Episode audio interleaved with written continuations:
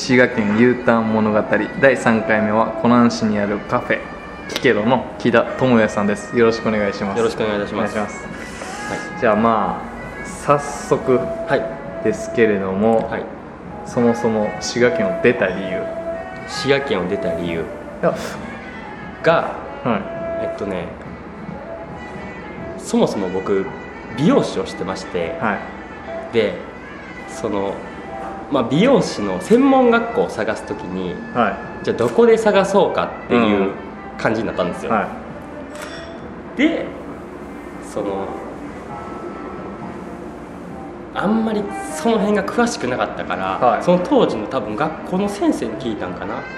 有名な 有名な専門学校を教えてくれみたいな、いうん。でそれがたまたま大阪だっただけで別に滋賀県を出た理由が明確にあるっていうか、まあ、単純に大阪の学校に行くためには滋賀県を出るしかないっていう感じだったんですあじゃあもしその学校が滋賀県にあったらあそうですそうです。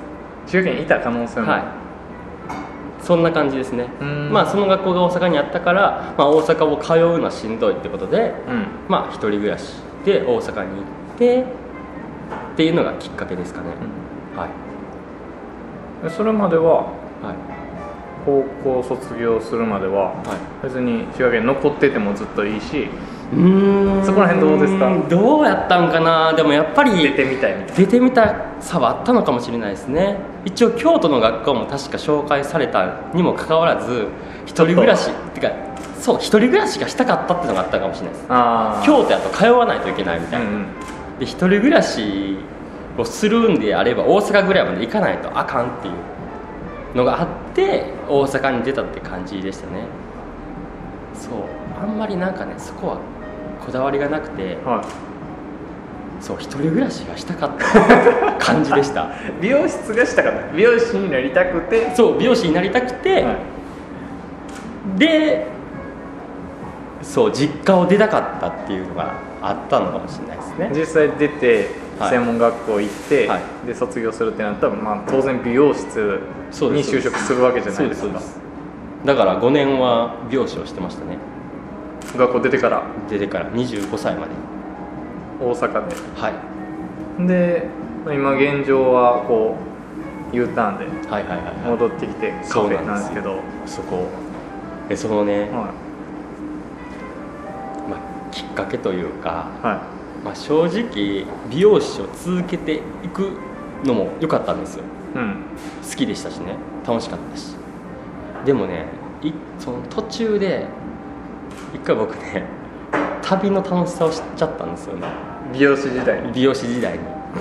でそうなんですよ。でこの旅の楽しさが美容師をしているとなかなか味わえないというかあそうそのきっかけはねで美容師をしてたらなかなか味わえないってことでこのままずっと美容師をしてそれを知らない人生を歩むのか それとも何かやめて自分で何かを始めてそういうのが自由にできる人生を歩むのかみたいなのがすごい悩んだんですよ25の時に。あうん。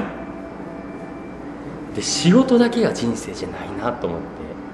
まあもちろんねあの人生を豊かにしたかったんで仕事も大切なんですけど、でも美容師したらそれができない。できない人生でいいのかそれをした人生を歩むのかってなった時にちょっとじゃあもうやめてこれをできる人生を歩もうみたいな。うんうんうん。じゃあ何をしたらいいんやろってなった時に地元もそういえばあったなみたいな。地元で何かをやるっていう。地元で何かをするっていうのも楽しいなみたいな。あっていう風になってあはそっからなんかポンポンポンって感じでいカフェってなったんですか？カフェというかね飲飲食店。まずは居酒屋をしようかなと食うん。もっと言えばね実は自分の実家の土地を使ってやろうと思ったんですよ、あ田んぼが田んぼがあってね、はそう田んぼを埋め立てて、うんうんうん。言ったらもう家賃のかからない状態を作って、うん。でお店をしようかなと思ったんですよ。ででそれで今のね一緒にやっている相方いうん。岩崎うん。がたまたま仕事を辞めた状態でいてて。はい。で一人でやるのは絶対難しいと思ったから金銭的にですか？金銭的にもそうやしなんかねなかなかやっぱり一人で何かを本気でやるモチベーションが 誰かといた方がその下がらずできるんじゃないかなと。思ってね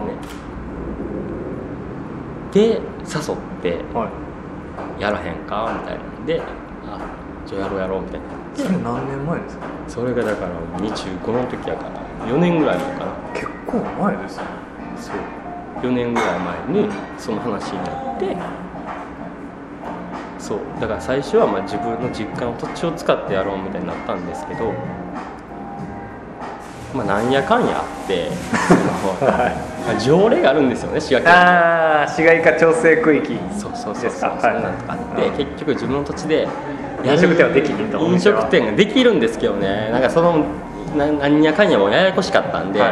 もうそれやったらテナント借りようかみたいになって結局菩提寺にオープンした感じなんですけどね。ここ野沢がここの選択肢ってはい。いつもまあすごい駅前でもないしすごい人通りがある場所でもないじゃないですか。で聞けど現状はもう平日とか土曜日曜金曜夜とかがっつり人いますけどその始める前に不安みたいなのなかったですか？人通り全然ここないぞと。うーん確かに。でなんやろ。まあ言ったら滋賀県って車社会やから、はあんまりなんかね場所の例えば大阪とかでやるんであればもちろん駅前が良かったりだとか人通りのいいところがじゃないとなかなか難しいっていうのもあったりするんですけどね。滋賀県ってまあ車社会やし車で10分20分の距離そんな気にならへんのちゃうかなと思あって。でその菩提寺っていう場所はまあ湖南市で立東とか安も近いなっていうのと、うんうんうん。そうですね。あとまあ水口とかその辺からの人たちの結構真ん中ら辺にあるなと思って。ー全部20分ぐらい。そうそうそうそう。っでていうのもあってまあ場所はそんなんやしいいんじゃないかなっていうなるほ感じでしたね。まあでせっかくやし地元でやろうっていうのもあったんで一応湖南市どはい。と甲賀市とあと安ぐらいでも探したんですけどあもうあんまりいいテナントがなかったっていうのもあって、はい。でここがまあすごい使いやすかったっていう。のをうん決め手かなって感じですね、25で美容師をまあ考え方がはい。旅をして、旅の面白さを知ってそうそうそう。飲食店を始めるってなると場所に結構経営に完全回らないとそう旅に出るのって。そうそう。だからねまだまだスタートしたばっかりで、は実際そんなこと全然できてないんではい。そうですね。なかなか頑張らないとね。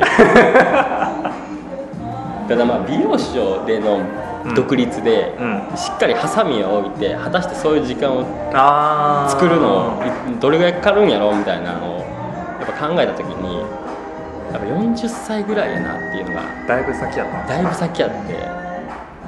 でそれまで果たしてそのエネルギーあるかなとかそんなんがあって、まあ、最短でできる独立が僕の中で飲食店かなっていうのがあったので飲食店にしただけであんまりなんかねそうなんですね。だから旅に行くための手段でしか割となかったんですよ、最初はね。最初ははでまあその中でも僕は食べに行くのとか好きやったし何かを作るっていうその技術的な作業がすごい好きやったから多分料理で楽しみながらできるなっていうのもあって。い仕事として。そうそうそう。でまあ飲食店にしたっていう感じですかね。最初はその思いがあって今2周年？3? いや今今2年？2周年。二周2年目です。どうですか？実際にはい。地元ではい。店バンって開いて、はい。お客さんもほんま連日多く来ていて、で、まあ、売り上げとかの部分もある程度安心できるようになったところではい。飲食店やる2周年目、はい。2年目はい。気持ち的にどうなるんですか？えーっとねでもやっぱりはい。やっていったら欲が出るもんで、はい。もっとああしたいこうしたいがやっぱ出てくるでしょう。ん。ってなってきたらやっぱ2店舗目3店舗みたいなは感じでやっぱ思っちゃいますね。そうだからなんかやっていきたいなっていうのは常に考えてますけどね。いうん。そうこのまま終わるつもりはないですし。旅出れなさそう。出れなさそうですね 結局そう。大変ですね。でもずっと出たいわけじゃないです。ずっと出たいんですか？いやずっと出たいわけじゃないですよ。一年中いやそんなんじゃないですそんなんじゃないです。世界を放浪したいいとか。やそんなんじゃないですよ。3か月に1回1週間休めてその1あーいいですね。週間でうん旅行に来たらいいかなっていう感じ、そう。なんかあの旅っていうよりは、いろんな国のいろんなものを見たいっていう、もう本当に旅行みたいな感じですかね、もうあんまり旅っぽいしんどいことはしたくなくて、うんうん。はい、でもやっぱりいろんな国には面白いことが山ほどあるんでなんか見たいなって思ったものを見れたらいいかなっていう見れる環境。はい。を作りたいなっていう感じなので。なるほそんな感じですかね。どキキロに関して言うとはい。湖南市にこんなおしゃれなお店っていうコンセプトがそもそもあったんですか？おしゃれで行こうとか。最初はなんか居酒屋だけで行こうみたいなとかいやそ最初はそもそも本当に居酒屋をやるつもりだったんですけどね、はい。そのまあ岩崎はずっと滋賀県に住んでて。はで結構滋賀県の、まあ、この湖南市とかそのエリアらへんはあの結構暇を持て余してる主婦が多いぞみたいな。い、はい、そういうことを聞いてあでも確かに夜の居酒屋平日なんてみんな仕事してるしうん。来おへんのちゃうかなと思って、ってなればまあお昼カフェしてでも居酒屋もしたいみたいな、うんうん。あじゃあ夜を居酒屋にするかみたいな。ああなるほそう。でカフェをしたっていう感じなんですよ。だからなんか需要があるのはカフェなんじゃないかみたいな。どうんうん週末の居酒屋は需要があるけど平日はあんまりないんやったらなかなかそれはしんどくなりそうやなと思って、っていう感じでしたね、居酒屋っていうと結構なんていうんですかねイメージ的にはキケロの場合居酒屋がもうすでにアルファベットでちょっとおしゃれな感じなんですけどはいはいはいはい。外観とか内観とかがそれは屋チックなんですか？でも全然ここそれはねどっちかっていうとカフェ寄りにしました。はあ場所のインテリアとかはいはいはい。でいやわかんないですけどね。その時になんか売れてるカフェって果たしてどんなカフェなんだろうみたいな。をあ考えた時に、まあ、やっぱり美味しくてである程度リーズナブル。コスパが良くて。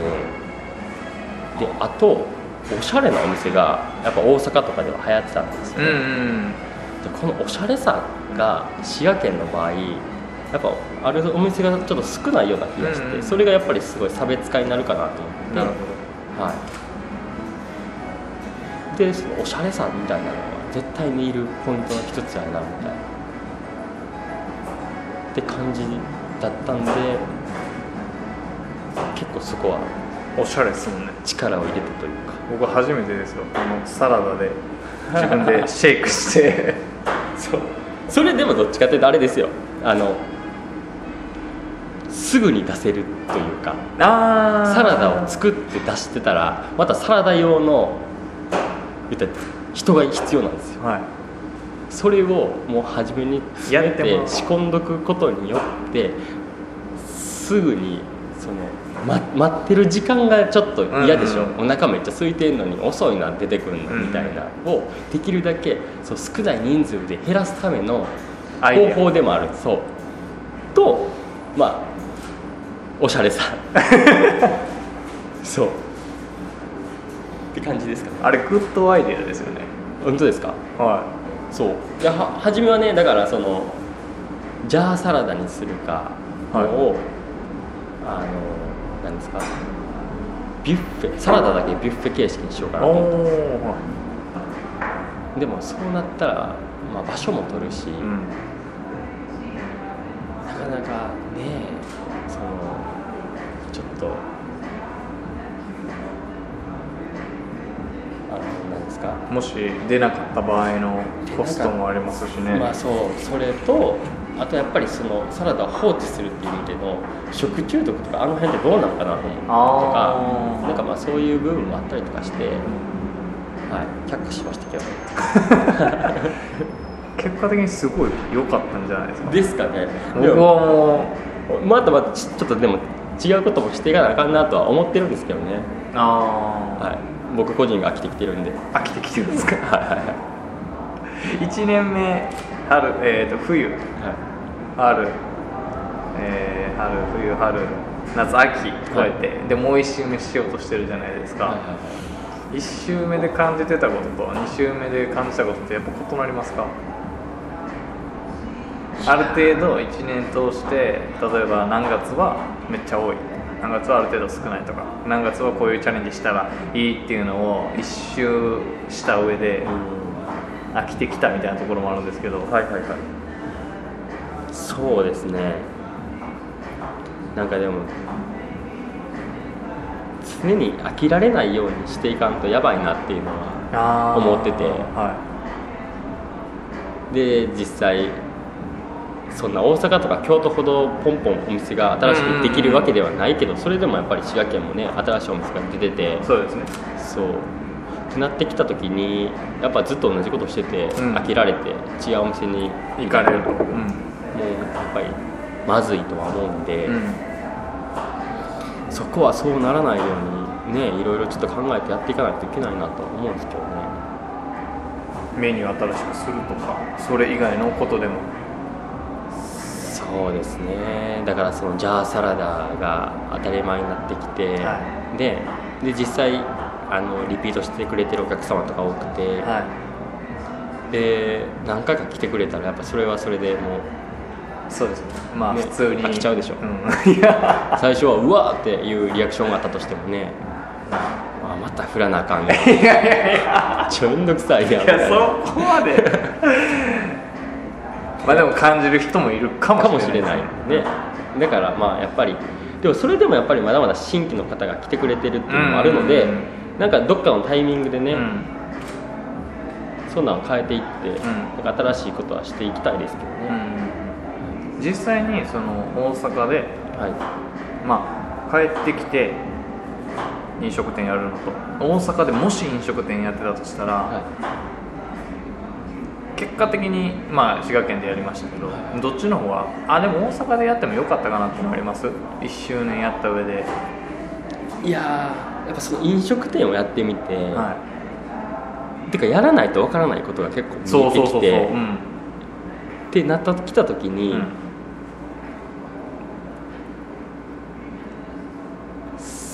そうですね。思うことはすごいありますよ。やっぱり。ちょっともう一回はい、オープン前に戻って、はい、もっとこうしたいああしたいみたいなのはありますね。はい。でなってきた時に別に滋賀県じゃなくてもよかったなって実際ありますね、あはい、ただやっぱりそれはこれを経験した上でなのあ、で、うん。はい、そう滋賀県でも滋賀県草津とかね、うんうん。そんなところでやってもよかったなとか、うんうんうんうんなんかもうちょっとねいろんなものをもっともっと見てもっとなんかひ選択肢を広く広くしてうんうんなんか考えてもよかったかなって今思いますけどね。へえ聞けろぐらいになってもいやいやいやいや僕らは大したことないんで。いやいやー本当に。思います思います。それはまあ先ほど言ってはった2号店とかにその知識を生かすそうですね。いうことですよね。生かし生かしてはいきたいけど。飲食店という選択肢はどうでしたか？飲食店をやるある程度こう借り入れしてリスクを負って。でもやっぱりう自分でお店を持ってみたいなのうん。を本当にしたい人がいて、んうん。それを結構もう23年とかうん。すごい短いスパンで考えているんであれば、飲食店が簡単かもしれないですね、まあ他にね能力があってはい。何やかんやある人が独立するとかじゃなく、何か本当にゼロから始めるんであればう、ん。飲食店はおすすめ。うーん。おすすめっていうわけではないです。だ独立したんやったら飲食店は最短でできるかもねっていうだけであって知って。きてからじゃあ苦労しひんかって言った話別ですそれは別です別です。全然別ですよね、はい全然別です大阪ぐらい人通りがいるところで飲食店するのと、はいはまあ、言ってどうしても人数が全然少ない滋賀県とかこの足で飲食店するの。運営続けるっていう意味でこうお店があり続けてお客さんが来続けて利益を残すっていう意味ではどっちの方が楽やと思います？最初大きなリスクが。いこれ難しいですよね。だからその大阪で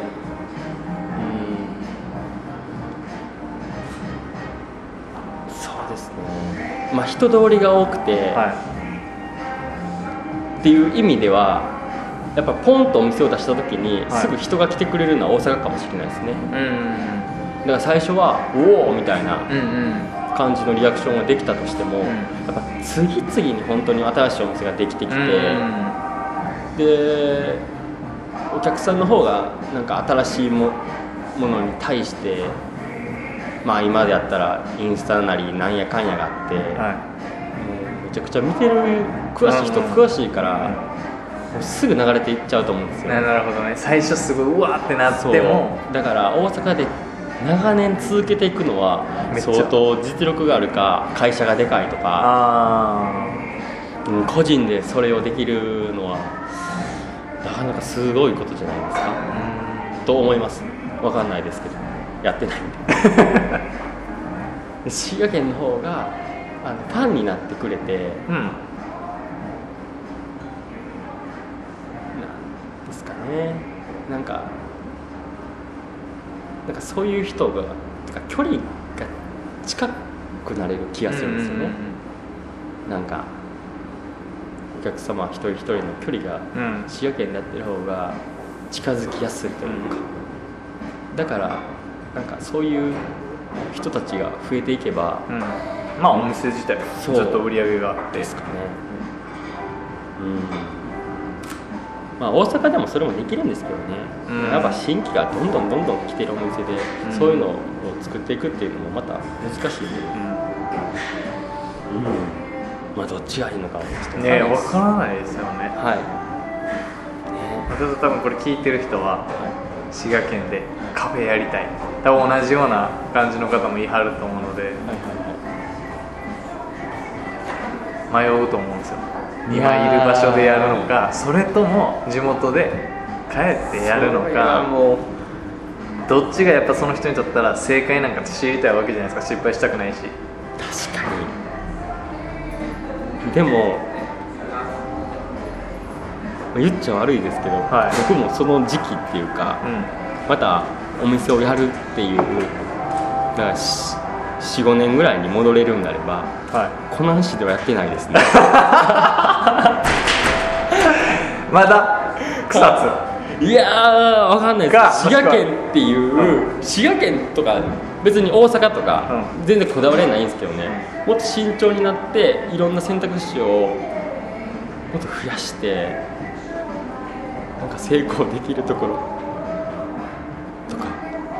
でやっているかもしれない津うんわかんないです。だから滋賀県でもやるかもしれないですしそれがでももっと都会でやってると思います。あはあ車社会とはいえい滋賀県のそうですね。もうちょっと人通りがあるところとか。はい。で飲食店はやると思うんですけどね、うん。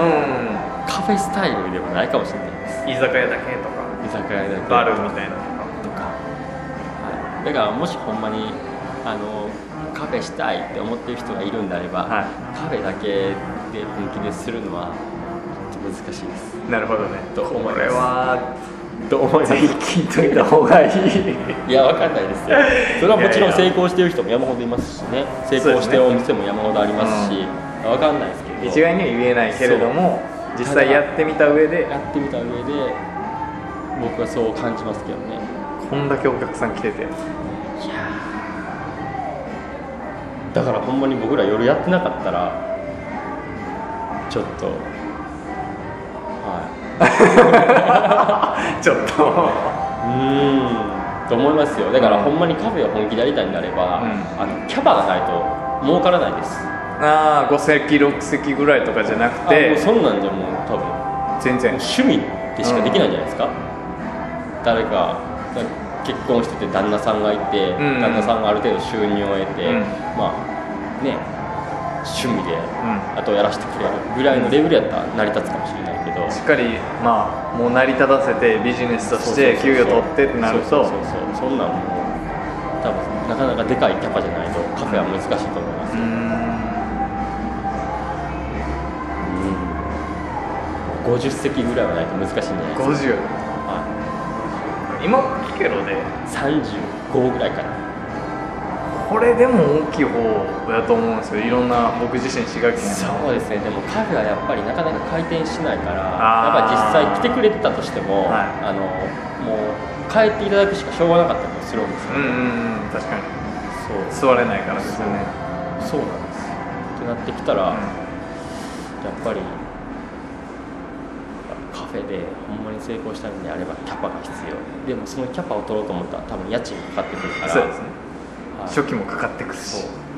だから多分ねあの家賃の高いようなエリアでやるのはすごい難しいんですうよ個人が例えば大阪でとか。そうそうそうそう敷金礼金とか。そうそうそうすごいそうだと思いますよ。でも逆に居酒屋なんてす全然キャパがなくてもそのカフェキャパの大きいカフェと一緒ぐらいの1日の売り上げになったりすることもうん。ありますし、でキャパが小さいっていう意味ではやっぱ家賃も低かったりそうですね。でまあ原価も全然違ったりしますから、うん。うんまあこれカフェやりたい人。苦悩ですね。多分今回聞いてたらカフェやりたいと思ってたのにだからカフェと居酒屋みたいな。ああセットでやるっていそう。うねだからまあ別に居酒屋じゃないにしろバルとか、うんうんなんか今そんなん多いあよね。りますしね。カフェバーみたいなのとか、うなんかそんなんって考えた方がいい面白いかもしれないですね。なるほど。ちなみにはい、こう出る前はずっと湖南市高成町石部町ですか？高成長です僕は。高成町ですよね。高成町でずっと住んでて、はい。で出ては大阪に行ってい、はいつか帰りたいなみたいなのはあったんですか？うんないです最初はでも大阪でやっていくだろうなこれからずっとてか美容師を多分続けてたんであれば絶対に大阪で今もいると思いますし。あはあそれがまあこういろいろお店の大きさとか費用とかそういうの全部ひっくるめて地元っていう選択肢も滋賀県っていう選択肢も一つあった上で。いそう。いや滋賀県でやる選択肢はなかったです。あその時はないですないですおもし美容師をしてたんであれば。あ美容師をしてたらね。うんそうそうそうそうそう、で今は飲食店っていう新しいことをするってなった時に、うん。なんかあ地元もいいなっていう視野が広がったというか、はっていう感じですけどね。帰ってきてどうですか？なんかこう自分僕やったら学生時代ではい。湖南市で、まあ、高成長ではい。いた時、滋賀県にいた時とはい。こう事業を始めて何かやりだしてはいはいはいはい地元でやるっていうの。ちょっと変わりました。印象とか。いやーまあ事業とか関係なく、はい。単純にその大阪にいた時に、まあ、いろんなものに触れたり見たりとかうん。した、してで多分ほんまに大阪の若い時なんて、まあ、大阪っぽい遊びをずっとしてたんですよ、うんうん。僕なんてもうほんまに大阪でも言ったら中心に住んでたんで,、なでそういう遊びを一通りしたうん。してでその大阪にも飽きてくるでしょ。ってなってきた時に、はその次はまた自然の良さみたいなの。気づく気づいたんですよ。ね、で、まあ、大阪から行けるようなその何ですか世界遺産やらその絶景とかはいろんなものを見てそういうのを経験して戻ってきてるんであ滋賀県ってそういうとこ多いなっていうことは思いましたけどね。行く前に比べて出る前に比べて、はい。実は、おもろいとこ多いなっていうのは思いますけど、はうん。い、けども。けどあのそれを経験しないと思えないような気はしますああずっといもしたとしたたらら多分退屈だと思いますね、うん。それを一度経験できたからそういう良さみたいなのは見れたし、っうん、ていうのはあると思いますよ、うん。はい。ですね。もったいないなとか思います？滋賀県もったいないな。なんかは例えば今言わはったみたいにいいところはあるけど地元の人と気気づいてないとか、いはいはいまあ、PR ができてないとか。確かに。あるありますけどね。でもあるけど、うでもこれももう何ですか。興興味がなければしょうがないんですよ。ん気づけないし。で気づけないし、うん。これもしょうがないと思うんで。ね。例えば何ですか。そう滋賀県なんてもう絶景ポイントだらけやし、へえ。はいあ全然なんだろ。う僕が出てないからでしょうね。思わないっていう。比較ができんから。いや多いですよすごい。あの今やったら何ですかあの牧野とか。あなんちゃら並木とかあるでしょ。メタセコイア。はい。はい。とかあと予防湖なんて、あはいうん。あの第二の第二というか日本のウユニ塩湖と言われている場所の一つだったりするんで、へえはすごい絶景な写真を撮れたりするポイントでもあったりだいとか、あと、まあ、これほんまにもったいないと思うのがねあの琵琶湖があるのに、うん、うん、みんななんで釣りせえへんねんっていう。マジかっていう。マジか。そう。で例えば僕なんて釣りが好きやから、はあのなんですか？し琵琶湖に行くでしょ？い、うん。でボートとかで行くんですよ、うんうんうんでボートで行くそのレンタルボート屋があってそこにまあやっぱりそこの駐車場にすごい車が止まってるんですよ、はでその車を見るとナンバープレートがほぼほぼ滋賀県いないですよ。大阪広島もう遠いとこから来てるんですよ。そう。県外ばっかから来てるんですよ。であ滋賀県の人が全く釣りをしてないなというかなんだから大阪とかからほんまに来てる人はもったいないですよね。そう。わざわざ滋賀県に行って俺たちはわざわざ滋賀県まで 何時間もかけて行ってるのにみたいなのは思いますけど、へー。まあ、これもね,、まあ、ね押し付けるようなものじゃなくて、うん。自然と興味を持たないとできないんでね、はでもこれもだから僕は都会でいてたからからってことできるんです、うんそうですそうです。滋賀県に帰ってきて始めましたから。はい。いそうか。そう。ですね。なるほはい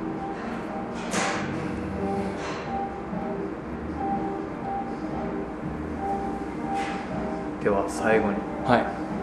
もうさっき言ってた内容かもしれないですけど、はいはいはい。同じようにはいはい。カフェをしたいですと。はいはい。あもうほぼ同じ状況やとしてください、はい。東京でとか、はい大阪ではい。普通に今仕事をしていて、はいもうそろそろ地元に帰っては今の自己資金とか借り入れしてやろうかなっいはいはい。ていう方にはこれはちゃんとしとけとかこれはやめといた方がいいぞっていういとね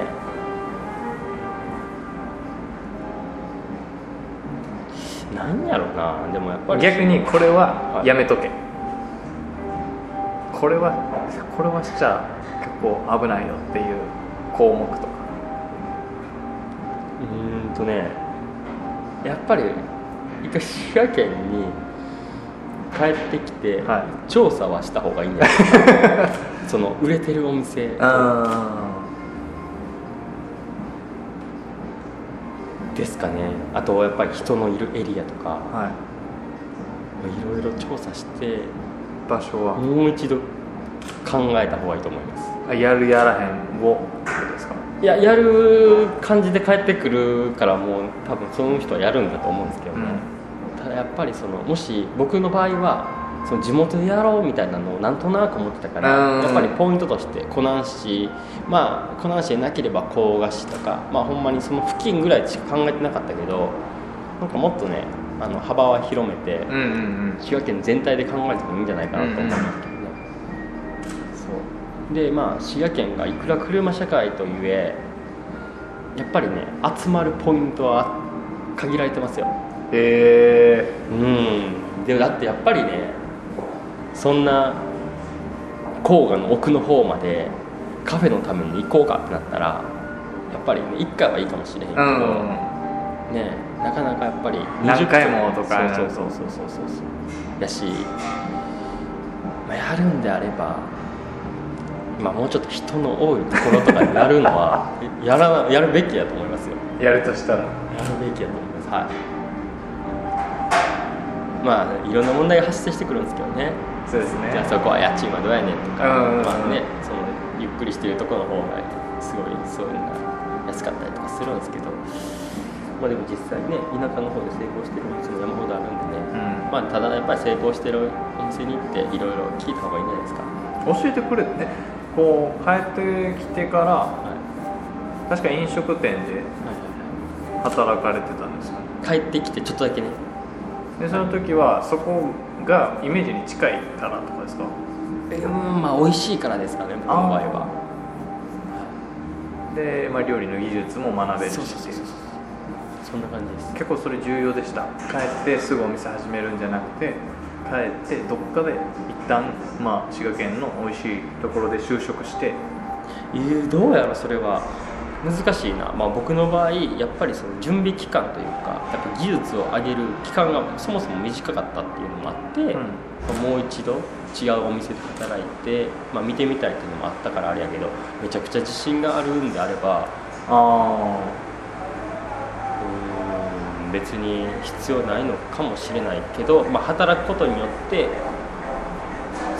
ね、滋賀県のお客さんの流れはまた違ったりするんでそれを見るっていう部分は勉強にはなるかもしれないですうね、ん。なるほはい。と思います。ど 逆にこれはしといた方が良かったぞってあります？それは？実際お店やった上で。はいはいはあのしてこれはしといた方がいいよとか。例えば東京とか今大阪にいて、はいままず帰ってくる前にその今いる場所でこれは飲食店をするにおいてしといた方がその今住んでるところでもやっといた方がいいよとか例えば今すぐじゃないけど5年後したいっていう人がいたとしたらその5年後の目標に向かってこういうこと練習しといたらとかこういう情報を集めといたらってありますか？いうんとねいつか滋賀県でやるとしてやっぱりなんやかんや言ってあのおしゃれなものが流行ってる世の中だと思うんですよ今って、うん。すごい SNS とか、はい。い、ろんな部分で。やっぱそういうのが好まれると思うんで。で滋賀県ってそういうところのレベルめちゃくちゃ低いんですよ。なるほどバチッと言うと、はバチッと言うとね。はい。い、だからまあせっかくね東京やら大阪にいるんであれば、うんやっぱそのおしゃれなものを。おしゃれなものとかをしっかり見た方がいいんじゃないですか、うん、美味しいお店とかはね滋賀県とかにもいっぱいあったりするんで、うん。そこは別に滋賀県で学べる学べるかもしれないですけども、うん。やっぱそのおしゃれさとかはそういう何かしら感度の高いよいうなあそういう引き出しみたいなのはやっぱこっちではなかなか学べないというか、ーないからですね。まあ少ないから。少ないから、うん。触れる機会も。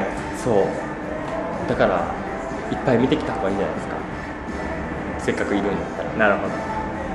とかまあやっぱアイディアの数も全然違ってあ料理の出し方とか、うん盛り方とか、まあ、いろんな部分。ねそういうアイディアとかもいっぱい見てきて、でその知った知識を帰ってきてうん。アレンジするなりそのアイデアを生かしてやるとよりそうですね。だからもうインプットししまくってくるべきです、うんうんうん。でそれを滋賀県でアウトプットしてしたらいいんですよ。それはそうですね。うん なるほどありがとうございました、ね。はでも滋賀県を豊かにしてほしい。い思ってます？ねえ。思ってるんかな？思ってますよでもやっぱり。地元なんでね。うん。はい。まあせっかく今も帰ってきて、ね。際頑張ってるんで、うん。はい。なんか滋賀県の 豊かにしてくれたらいいんじゃないですか。はい。聞けるに寄ってくれたらね。そうそれで。そうありがとうございました。はい。はい、ありがとうございまます